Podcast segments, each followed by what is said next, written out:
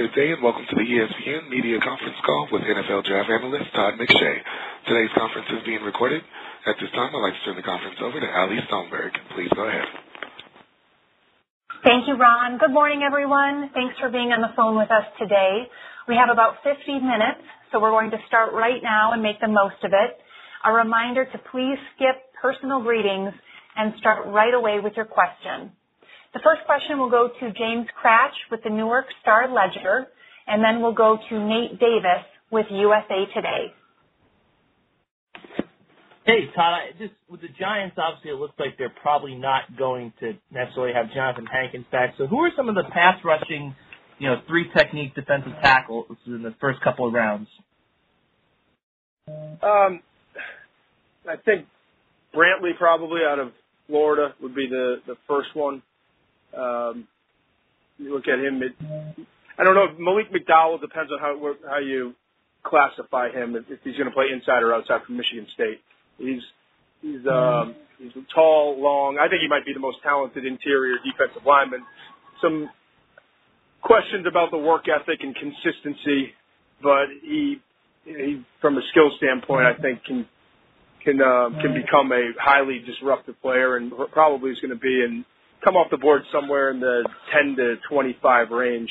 Um, I mentioned Brantley from Florida. He's kind of a classic three-technique. He's not.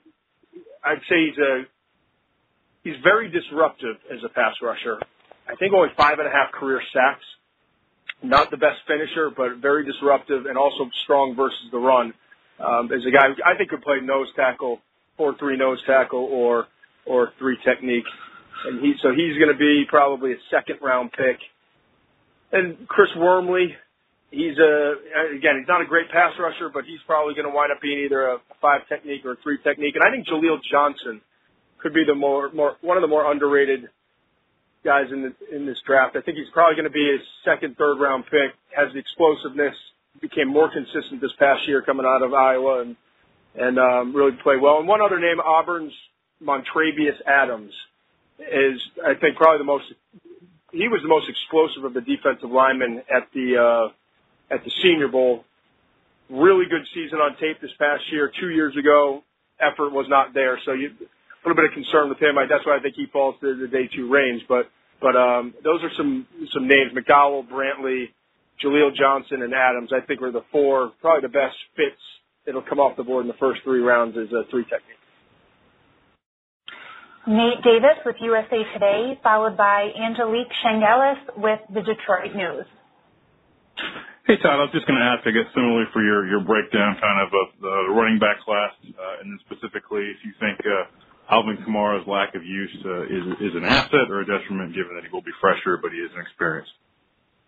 It's a good question. Um, I think big picture is probably a little bit more of an asset because you know the, the ability is there. I think there may be a couple bumps in the road with with Kamara just in terms of learning, improving his technique and pass protection. But he's tough, man. I I was impressed watching him on tape. For a guy who's not the biggest back, he he'll stick his nose in there. He catches the ball extremely well.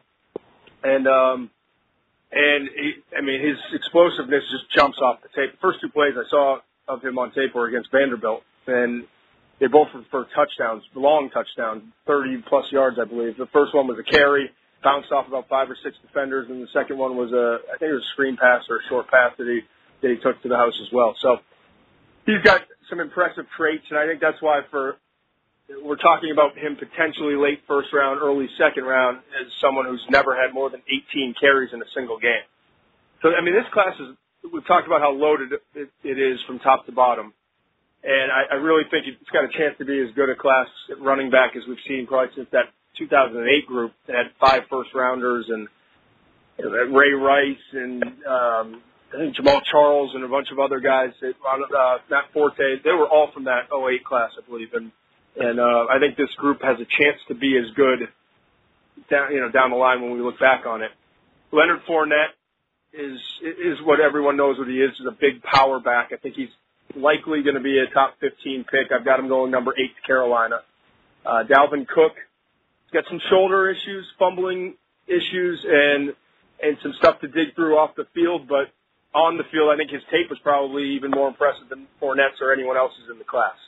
Uh, Kamara, we talked about. Chris, Christian McCaffrey will continue to rise as we get closer to the draft, just because he put up explosive numbers at the combine that you were hoping to see based off of the tape, and I thought they were even better than what what the projections were. And his character's off the charts, his versatility, and just his work ethic. Um, there's some other guys that are under the radar. Kareem Hunt from Toledo, I think, has a chance to be a really good value pick in the on day two. Uh, D'Onta Foreman, who's injured and won't work out, but is a big, powerful back that can catch the ball a little bit. Wayne Gallman, versatile coming out of Clemson and, and was really productive there. And then the, the, I guess one of the bigger storyline players for all the wrong reasons, Joe Mixon, coming out of Oklahoma.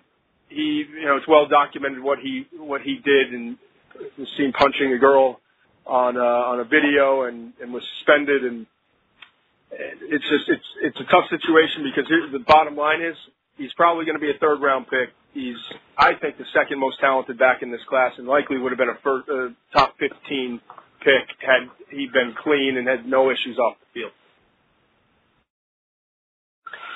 Angelique Chengelis, followed by Rich Campbell with the Chicago Tribune. Todd, uh, on Jabril Peppers, you had him pretty high, I think, in, in December. Obviously, not not in the first round in, in the latest mock draft. What what's happened in, in your opinion with with Peppers? I'm to be totally honest with you, just struggling with his evaluation because I know a that he's such a good athlete. B, I know how valuable he can be in the return game. C, I honestly think had had he played the position, he could be a really good running back, and, and still there could be some value with him on the offensive side of the ball because he's dangerous with the ball in his hands.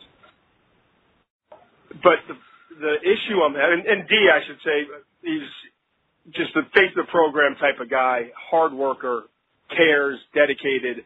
They don't have a negative thing to say about him um, at Michigan, and Coach Harbaugh and and uh, Don Brown, their defensive coordinator, just raved about him from a football intelligence standpoint.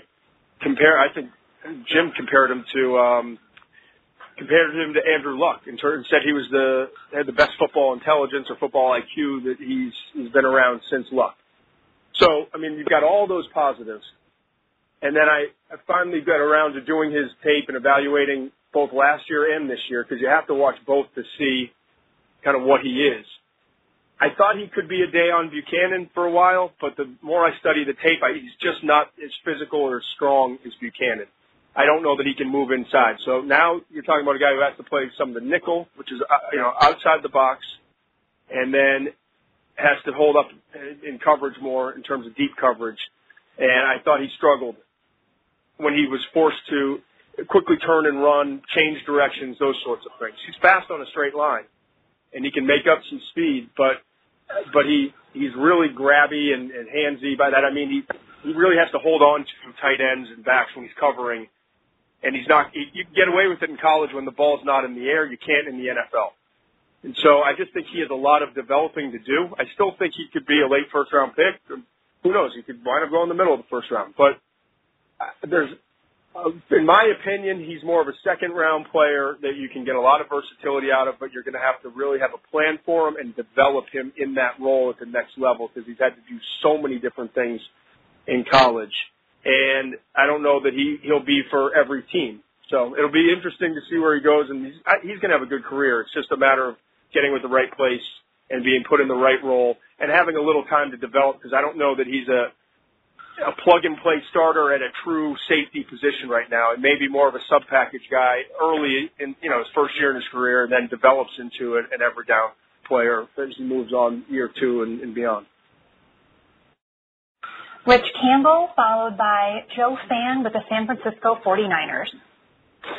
Hi, Todd. I noticed in your mock draft this morning that both Mitchell Trubisky and Deshaun Watson have fallen since your previous version. Just curious where you stand on both those guys right now, both, pros and cons. Well, I think both.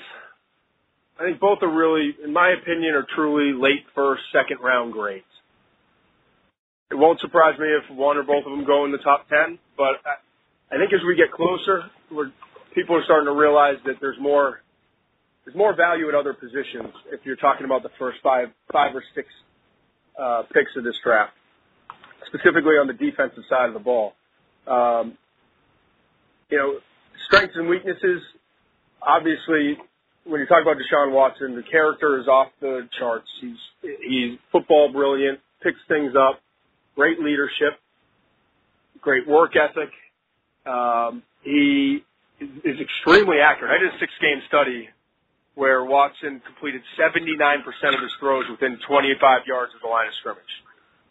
But he completed just 29% uh, beyond 25 yards past the line of scrimmage. So there's a big difference. And I think deep ball accuracy, he knows it. He's working on it with Jordan Palmer now. His deep, deep ball accuracy needs to improve, but it can improve. And I think there are a couple of just small mechanical tweaks that he needs to work on and it will take time for it to become natural. But, uh, but he, that's one area he needs to improve. He obviously has mobility. He has, I would classify him as good arm strength, not elite, but certainly is capable of, of making throws that you need to in the NFL. And he's not Matthew Stafford or, you know, some of those elite arm strength guys, but Tom Brady wasn't, you know, he had average arm strength coming into the league. He's improved upon it a little bit and he obviously can, can make every throw in the league and has done pretty well. So the, the weaknesses to me really are deep accuracy and then seeing the whole field, which is not something he had to do a lot of times at Clemson. It was more half field reads, uh, a lot of zone read option, ball coming out quickly, a lot of stuff on the move. And, and I saw him leave a lot of open receivers uh, on the field, a lot of throws on the field. And then part of that too is the decision making. I don't think he's not used to going through progressions from one side of the field to the the other and doing it very quickly. And I think sometimes he um, he, he just didn't see dropping linebackers, guys squatting, uh, safeties coming from the backside, those sorts of things, and it it was a part of the reason why he had 30 interceptions last two years. So those are the positives and minuses with Watson. Trubisky, I'll try to be a little shorter. I think he has the best pocket presence and and feel inside the pocket of the quarterbacks in this class. I think he's up there among the most accurate in terms of all three levels of the field. I think that he has he's just as mobile as, as Watson, and he has some toughness and charisma that Watson has. Obviously, not the 32 and three record and two national championship games played and one one one against Alabama, but Trubisky impressed me with some of his fourth quarter mental toughness and clutch gene, if you will. I know he he had a bad two bad picks against Stanford in the bowl game. One was later in that game, but he played his tail off in the last couple of drives, threw four touchdown passes that were dropped on that final drive, but before then throwing another one that was finally caught.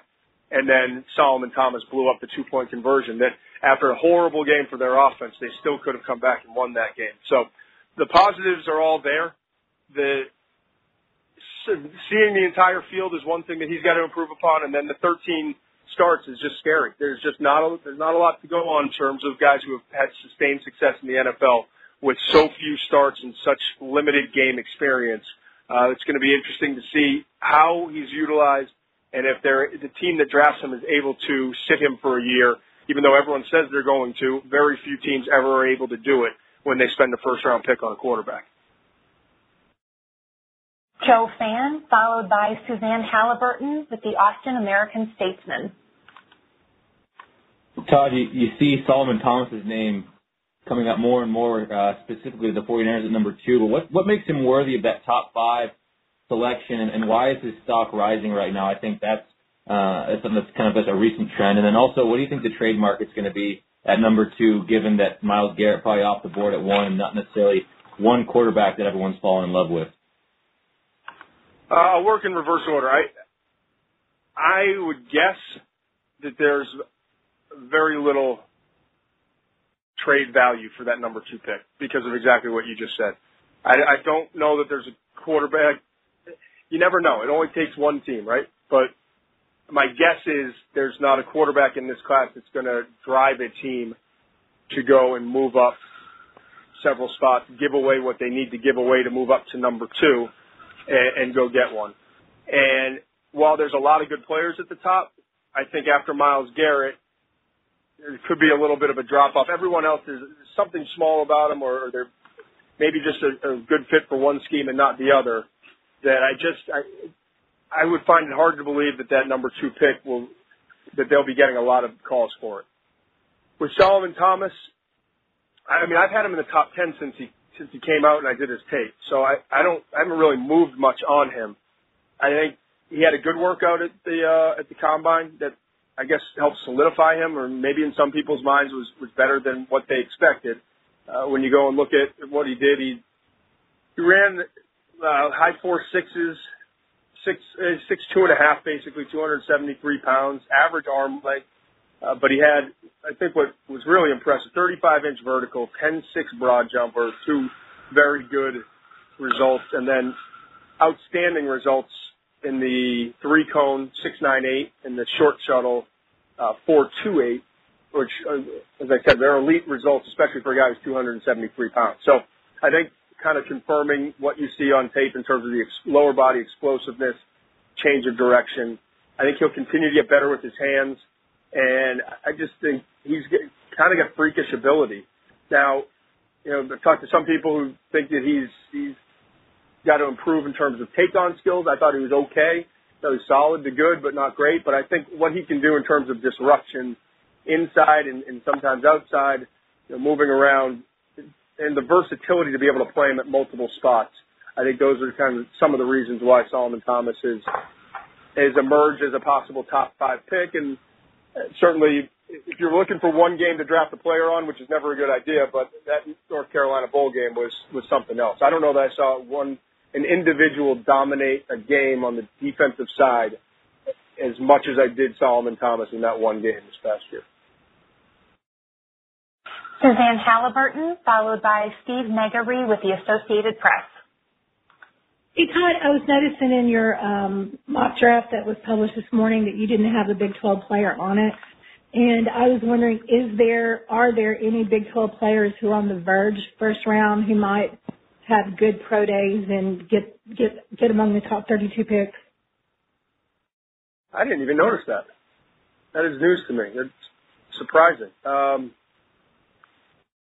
oh, you look at, Texas. I mentioned D'Onta Foreman is probably going to be their top prospect. Texas Tech, Pat Mahomes, I think could. You know, to me, he's he's more. He is a big time developmental prospect, and I mean big time in, mo- in both the positive and negative. I, I think his upside may be as great as anyone, any quarterback in this class, uh, but his learning curve could be as great as any quarterback in this class because he's come from a system that has not translated well to the NFL. No quarterback from that air raid style offense has ever sustained success in the league. But he, I mean, there are plays. I, I've said it a bunch of times now, but really, I, I kept watching the tape, and it was a combination of Brett Favre and Johnny Manziel. And you know, Johnny Manziel was more than just the drifting in the pocket and hating to throw the, seven yard gain for a first down and wanting wanting to pick up 40 and just looking for the home run almost every single time he dropped back. But the the Brett Favre was the, the deep accuracy and the playmaking and, and the ability, and, and Johnny Manziel as well. But I think the difference is Favre had the arm and the deep accuracy. I think Mahomes has the best, throws the best deep balls, the most accurate deep passer in this class, and made some throws from launch point that I, I honestly can never remember seeing.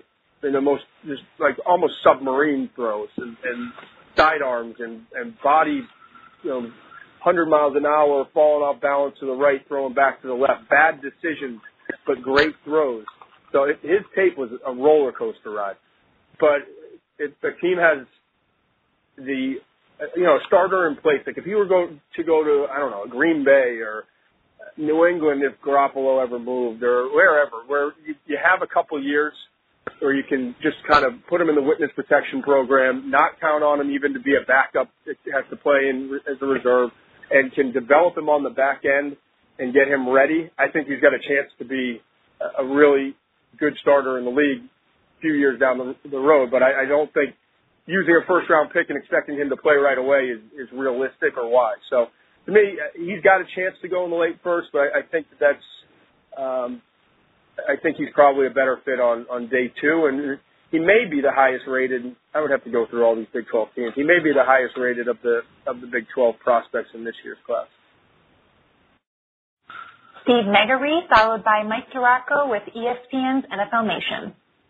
I'm just wondering how Derek Barnett compares to some of the other top pass rushers in this draft, and also what you're forecasting with some of the Tennessee guys might go later, Dobbs, Sutton, Reeves-Maybin.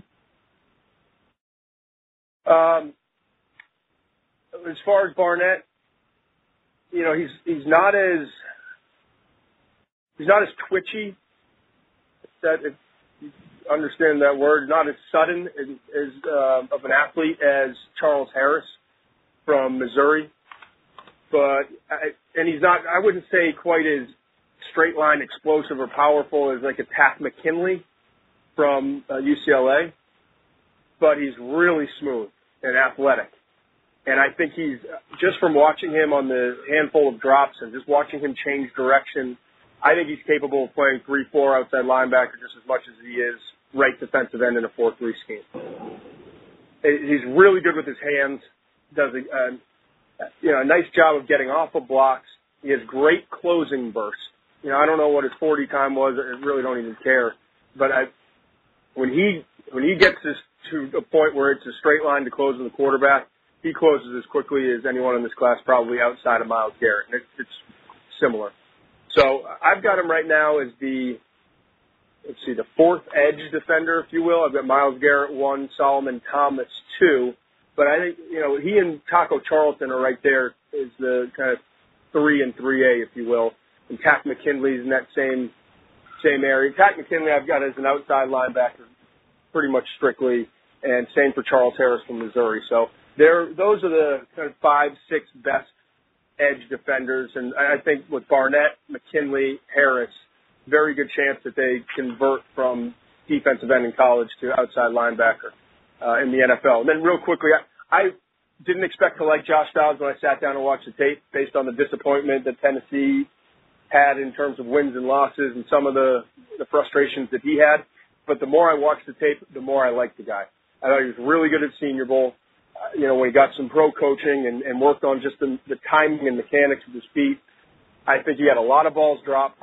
I think there was pressure a lot of times when there shouldn't have been, and, and he would, did a great job avoiding it, keeping his eyes down the field. And um, I, I just I think if he gets in the right place, you can say this about all, all these quarterbacks, but I really believe with Dobbs because of his intelligence, his athleticism, and his better than I guess, better than anticipated accuracy, I think he's got a chance to be a solid starter in the league. And I, I'm not just throwing that out there. I really, truly believe it. I think he's the most underrated quarterback. He and Nate Peterman from Pitt are the two under, most underrated quarterbacks. They were both at Tennessee at one point uh, in this class. And I, I think if he's in the right place with the right coaching, I think he's got a chance to really develop. Uh, Reeves Maybin, obviously, the durability issues, underside. I know he's a really good player. I think he's got a chance to be a value pick on day three. And who is the, oh, Sutton, if he can stay healthy, I think he's going to be a, a good number two or number three corner in the league, but, you know, durability has, has been a little bit of an issue for him. Mike DiRocco, followed by Nate Ulrich with the Akron Beacon Journal. Uh, the deck goes several ways at number four. What makes O.J. Howard a better option in your mind than Fournette or Allen, and could you possibly even going quarterback there? Um, I, I wouldn't. I wouldn't rule it. Uh, I wouldn't rule it out completely, but I, I really think that that uh, Bortles is going to be back next year. I think he's. I think he's finally. I think he'll be healthy, and hopefully he can get his, a couple of the mechanical tweaks that he was working out earlier. I thought he had worked out, but clearly regressed last year. Um, so my guess is that they will draft a quarterback at some point, but I would not expect them to use the fourth overall pick. Um, I think it, it was a tough call to be honest with you. I mean, there's no no tight end in the modern draft era that's ever been drafted number four overall. He he went. Uh, I had him going four, and I think the earliest was was, was Odoms. I looked up earlier today, 1972. Riley Odoms went number five overall. So it might might be a stretch to have a tight end go number four. We've only had two tight ends go in the first round, the last six drafts. But ultimately, when you look at this year's class, I think from a character standpoint, the maturity that the maturing that he went through, the ability to stretch the field vertically, the ability to create after the catch, and then the improvement he's he's undergone as a run blocker and even in pass protection at times. I think um, I think OJ Howard is one of the most complete prospects. He also had a great week at the Senior Bowl, kind of confirmed what we knew, and then a, a great showing at the NFL Combine. So he has nailed the process. He was great in both the national championship games, and I think he has a chance to be a really big difference maker at the next level at the tight end position. And I think they need Jacksonville needs to get better weapons around Bortles for him to have success. Protection, pass catchers, and run game. So if it's Fournette, I get it. Allen, I, I basically looked at it and just went with the offensive side for those reasons. Uh, but I could easily see Allen going uh, number four to Jacksonville if he's still on the board at that spot. Nate Ulrich, followed by Craig Peters with the Minnesota Vikings. Hey, Todd. Uh, can you explain at, number 12, if the Browns have their picks of quarterbacks, why at this point you think they would go Watson over Trubisky? And then also, where do you stand with uh, DeShone Kizer? Yeah, I, don't have any insight, quite honestly, if the Browns would go with Trubisky or, or Watson. I think, I think they're both right there in terms of grades. I kind of broke down earlier. I won't go get into all the positives and negatives with these guys uh, again, but I think with Watson, you know what you're getting from a game experience standpoint.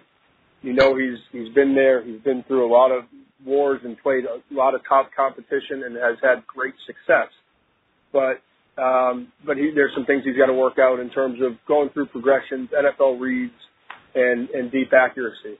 And then with Trubisky, as I said before, love his pocket poise and mobility. I love the way he played late in some games, driving the team down after having some some struggles and bouncing back from mistakes.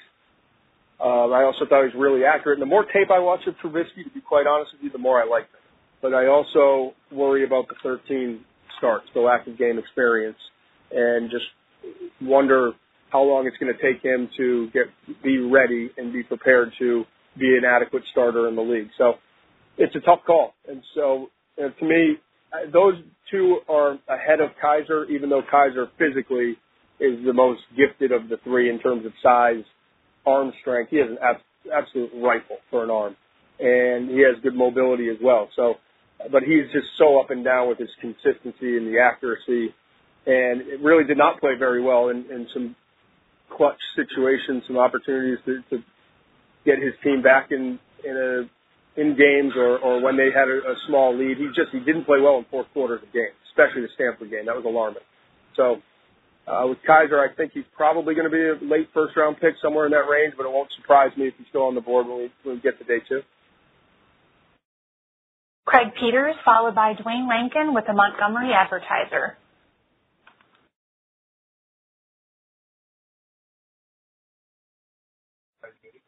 Hi. Uh, with the Vikings, uh, not having a first round pick, there's been, you know, it's been talked about that there's a lot of posi- positions of depth in the draft. Do you see any of those having an effect on maybe the Vikings getting a bargain at pick 48 that maybe they didn't expect?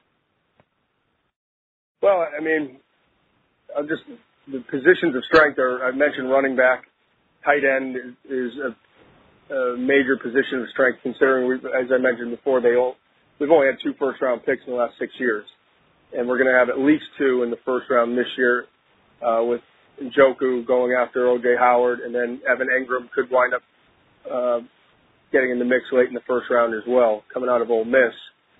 And and there's probably another five or six guys that belong on day two. Adam Shaheen from Ashland, uh, Gerald Everett, South Alabama, Jake Butt coming off the injury in Michigan, Jordan Leggett from Clemson, Bucky Hodges, who have had an awesome workout the combine is phys- really physically gifted but inconsistent in terms of production. So tight end and running back are the two strengths on offense.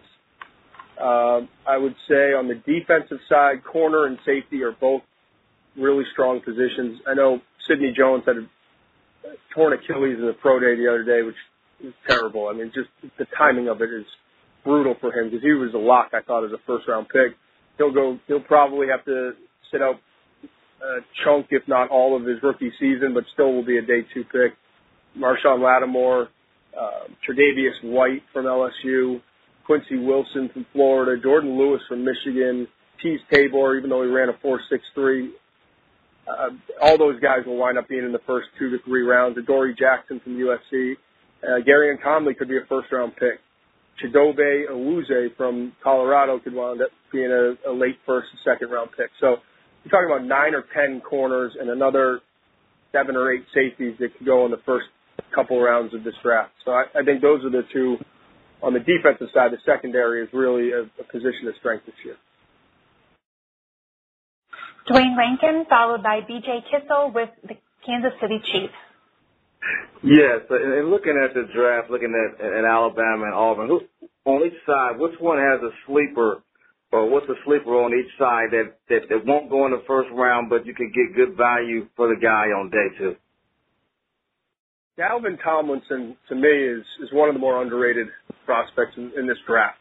I, I didn't really realize his impact. There's so many guys when you're watching Bama's defensive front seven: Reuben Foster, uh, Tim Williams, um, Ryan Anderson, and, and then started watching uh, 54, and he just like play in and play out, just grinding. Really strong versus the run. Showed a little bit more as a pass rusher this year. I, I think as a a day two, whether it's second, third round, I, I think he's got a chance to to be a really productive NFL player for a long time. Uh, so he he would be my choice from Bama. Auburn. Uh, I, I like Jonathan Ford. I, I thought that he, you know, when I thought watching his tape, I he he flashed and made some plays. I think Josh Holsey, even as, even if he's not drafted or if he's a late round pick, I think both of those guys have a chance to stick in the league for a while and, and be productive and and outplay where they get drafted. And I think both will help on special teams and and eventually could develop into whether it's starters or nickel starters or just contributors in a, a regular way. I think both Ford and Holsey are a little bit underrated. BJ Kissel, followed by Bill Rabinowitz with the Columbus Dispatch. Hey Todd, you've spoken a lot about the top quarterbacks and the spread quarterbacks in this draft and whether they're ready or how long it'll take them to get ready. Uh, just as an evaluator, just what's your process of projecting guys to do things they haven't yet been asked to do? And specifically, a guy you mentioned earlier, what do you like about Pitt's Nate Peterman? Well, it, it's become harder and harder to evaluate quarterbacks, and it never was easy. Uh, but with so many guys not having to read the whole field, I mean, I go into these meetings sometimes and, and during the college season and meet with teams, quarterbacks and, and their coaches, and there, there, a lot of guys aren't even they're not even setting their own protections. Um, I, I forget what school it was. One time we went in and the, the running back was was setting was calling out the mic and and helping with the protections, and the center was you know was part of the process as well. It was like the quarterback is is just become a shortstop, just catch the ball and catch the ball from center in the shotgun and, and turn around and flip the double play out to a screen. And so how do you evaluate that and knowing that the, the NFL is, I mean, there's no playbooks in a lot of these offenses, and the verbiage is is almost nothing. So it doesn't mean you can't overcome it, but very few have. You know, Cam Newton's a freak. There's not many Cam Newtons out there, so you've got to factor all of that in when you're evaluating these quarterbacks, and and what they, you know, all of them physically have areas to improve, and then add the fact that they're going to walk into that quarterback room and and a lot of them are just going to be completely overwhelmed. I've talked to guys who have been in the league and then you know didn't last long, and and just every single one I've talked to has said the biggest thing was I just wasn't ready to digest the what they were throwing at me mentally. And then when I started to get it, then I had to transfer it to the field, and the game's moving so fast. So it's become very difficult. Um, but in the case of a Nate Peterman, where he did a lot more pro style things, even though there's a lot of bells and whistles in that offense and a lot of motions and different stuff, really creative and really effective offense. I, I believe I read somewhere that Pitt had the most successful scoring season uh, in the history of that of, of Pitt football this past year. So, I mean, obviously they were doing some things right. Peterman, to me, picked up two schemes in two different years after transferring from Tennessee. Picked him up quickly, was in complete control. He's got size. He probably his biggest weakness is his he has just adequate arm strength, uh, but he throws with anticipation. He shows toughness. A game against Clemson, they keep, kept Clemson was ahead and and and they kept coming back, and he showed that the clutch gene that you look for in, in uh, quarterbacks, and they rave about him too. The coaching staff just raves about his leadership and, and his football IQ. So I mentioned Dobbs and Peterman to me are the most two most underrated quarterbacks in this class, and I think uh, can wind up be, becoming steals down the road as, as guys who are starters that were drafted. I don't maybe second round would be the highest, I'm guessing, um, but could be third, fourth round picks. Bill Rabinowitz, followed by Antoine Staley with Athlon Sports. Yes, Todd. Uh, you've got three Ohio State DBs in your first round. How much did Gareon Conley help himself at the combine? And I take it from where you have Lattimore and Hooker in the top 10 that injury concerns aren't that big, right, with them. And, then, and one other question about a couple of off the radar US OSU guys. Dontre Wilson and, and Corey Smith had disappointing careers largely because, because of injuries. Do you see them having a realistic shot to make it? Um, yeah, with the injuries, I mean, each each team has their own in, injury protocol and, and medical setup, if you will. They, they have standards that have to be met. Their doctors know those standards, and so, you know, in a lot of cases, guys will, you know, teams you're either on the board or off the board, or okay, let's evaluate how much we think this is going to affect their value, and figure out where we're comfortable taking this player.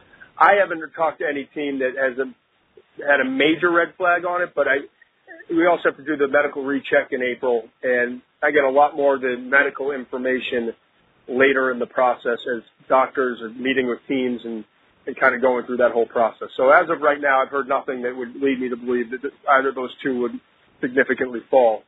Um, you know, they both only played one year, but they both had great years.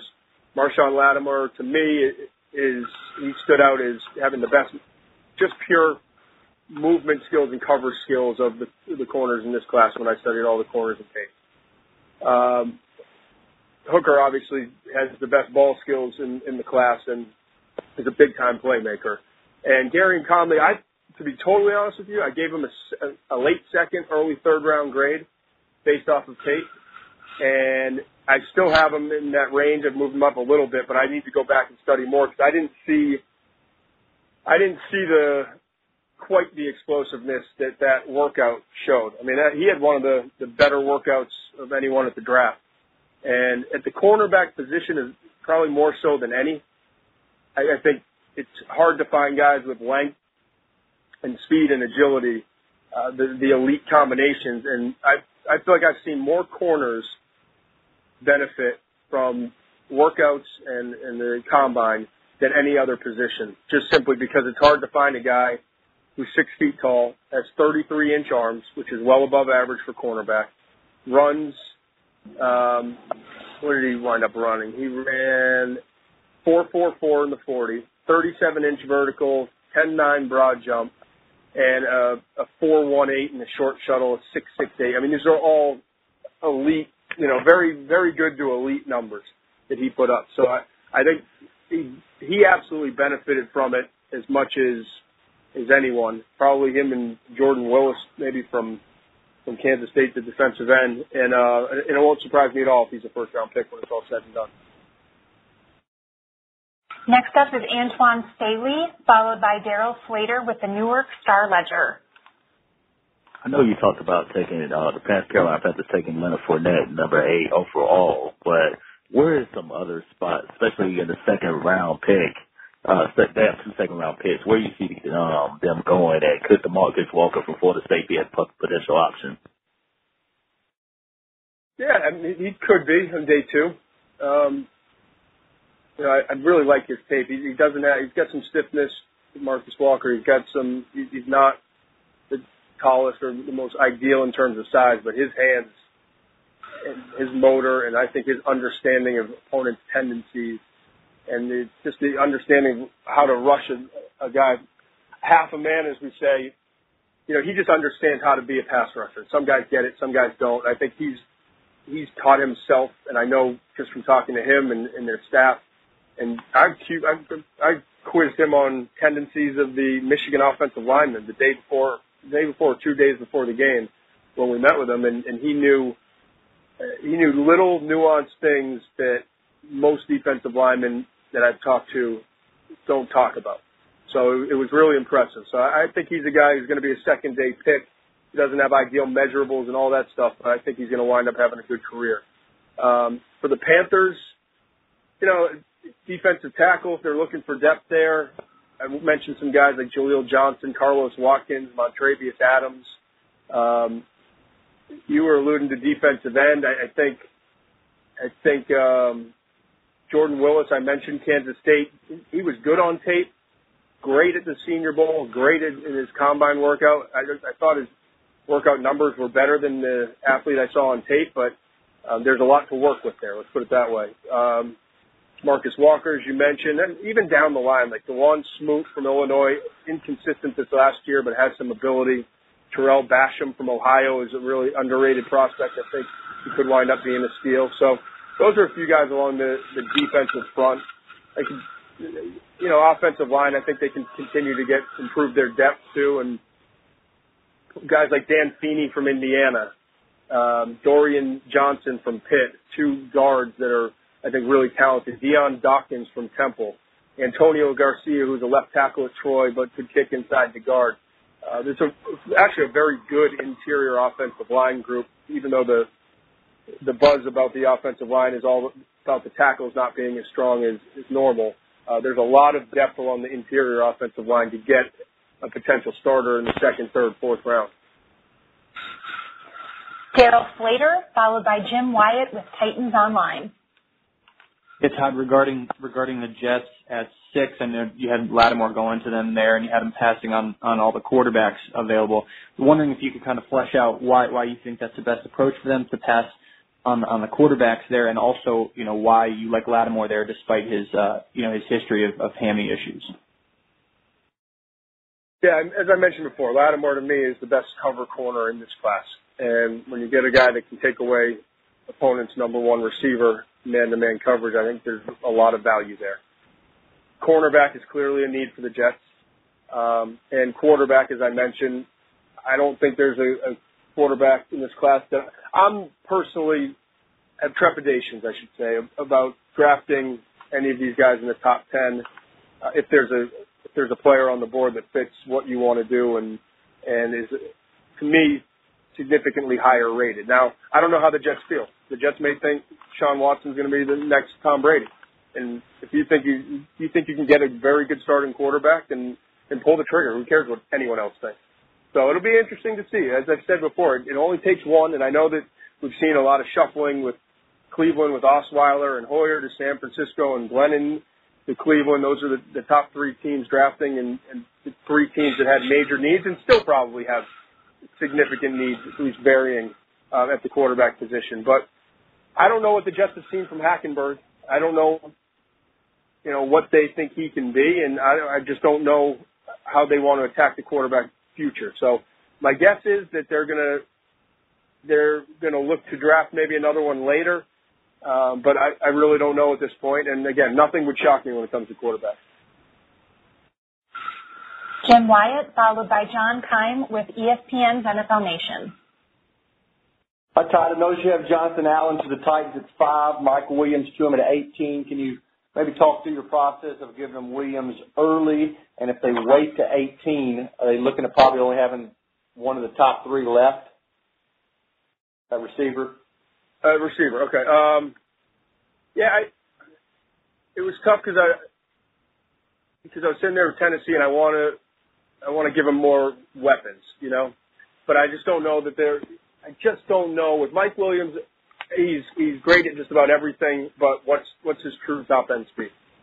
Corey Davis has the ankle injury. I really like, really loved his tape, and he's he's big like Williams. I think faster on tape and has really good ball skills as well. The level of competition though is, is tough because you just didn't get to see him uh, you know, MAC cornerbacks aren't SEC or ACC or even Big Ten cornerbacks. And so that part becomes I'm talking about top five pick. I, again, I really like Corey Davis. I think he's going to be a really good pro and, and could be the first receiver off the board. But you, when you got a guy like Jonathan Allen, if you're comfortable with the medical, then I think you put him opposite Jurrell Casey. You've got a five technique that can also rush the quarterback and is a big time playmaker.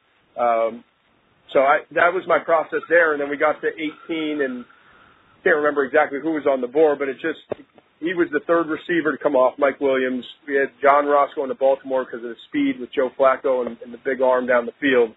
And it just made sense to give him a, a playmaker.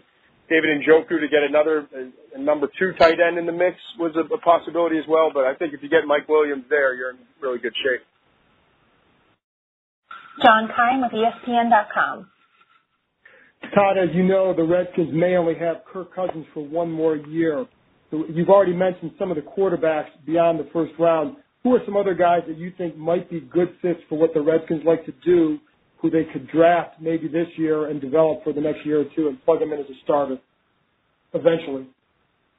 Yeah, I, I mean, my list would be this for for them: Nate Peterman from Pitt, Josh Dobbs, Tennessee, Davis Webb from Cal, again, another guy coming from that air raid system, but he, he's got a big time arm. And I, I like his ability to go through some different reads when you boil down some of his throws that were more pro style. I thought he, he made some, he just made a lot of good throws and hit spots and had really good touch on the deep ball. Um, and then after that, probably Brad Kaaya, who lacks arm strength and got into some mechanical issues behind an offensive line that was terrible protecting him. But Kaaya has fast eyes, great football intelligence, and can be really accurate when he when he's in a rhythm. Um, those would be the guys I legitimately think. And then after that, C.J. Beathard had some limitations um, coming out of Iowa, but tough guy and gets it. And and um, and like Kaaya had to deal with an offensive line that couldn't protect. Chad Kelly has ability that would put him in the second day of the draft, but has off the field issues, and you just wonder about his maturity and ability to handle the rigors mentally and from a, a work ethic standpoint that is required in order to be a, a solid, in order to be an NFL quarterback. Alan Buchanan with TexAgs.com.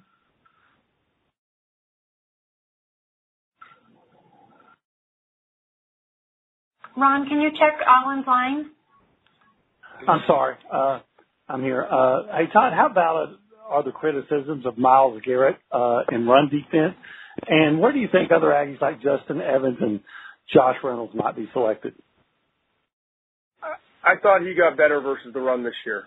I, I mean, you can you can find a handful of plays where defensive linemen, especially when you're playing spread defense, spread offenses, and playing 100 snaps a game, you know, not individually, but the defense is on the field 100 snaps a game where you're, you're not chasing from one side of the field to the other.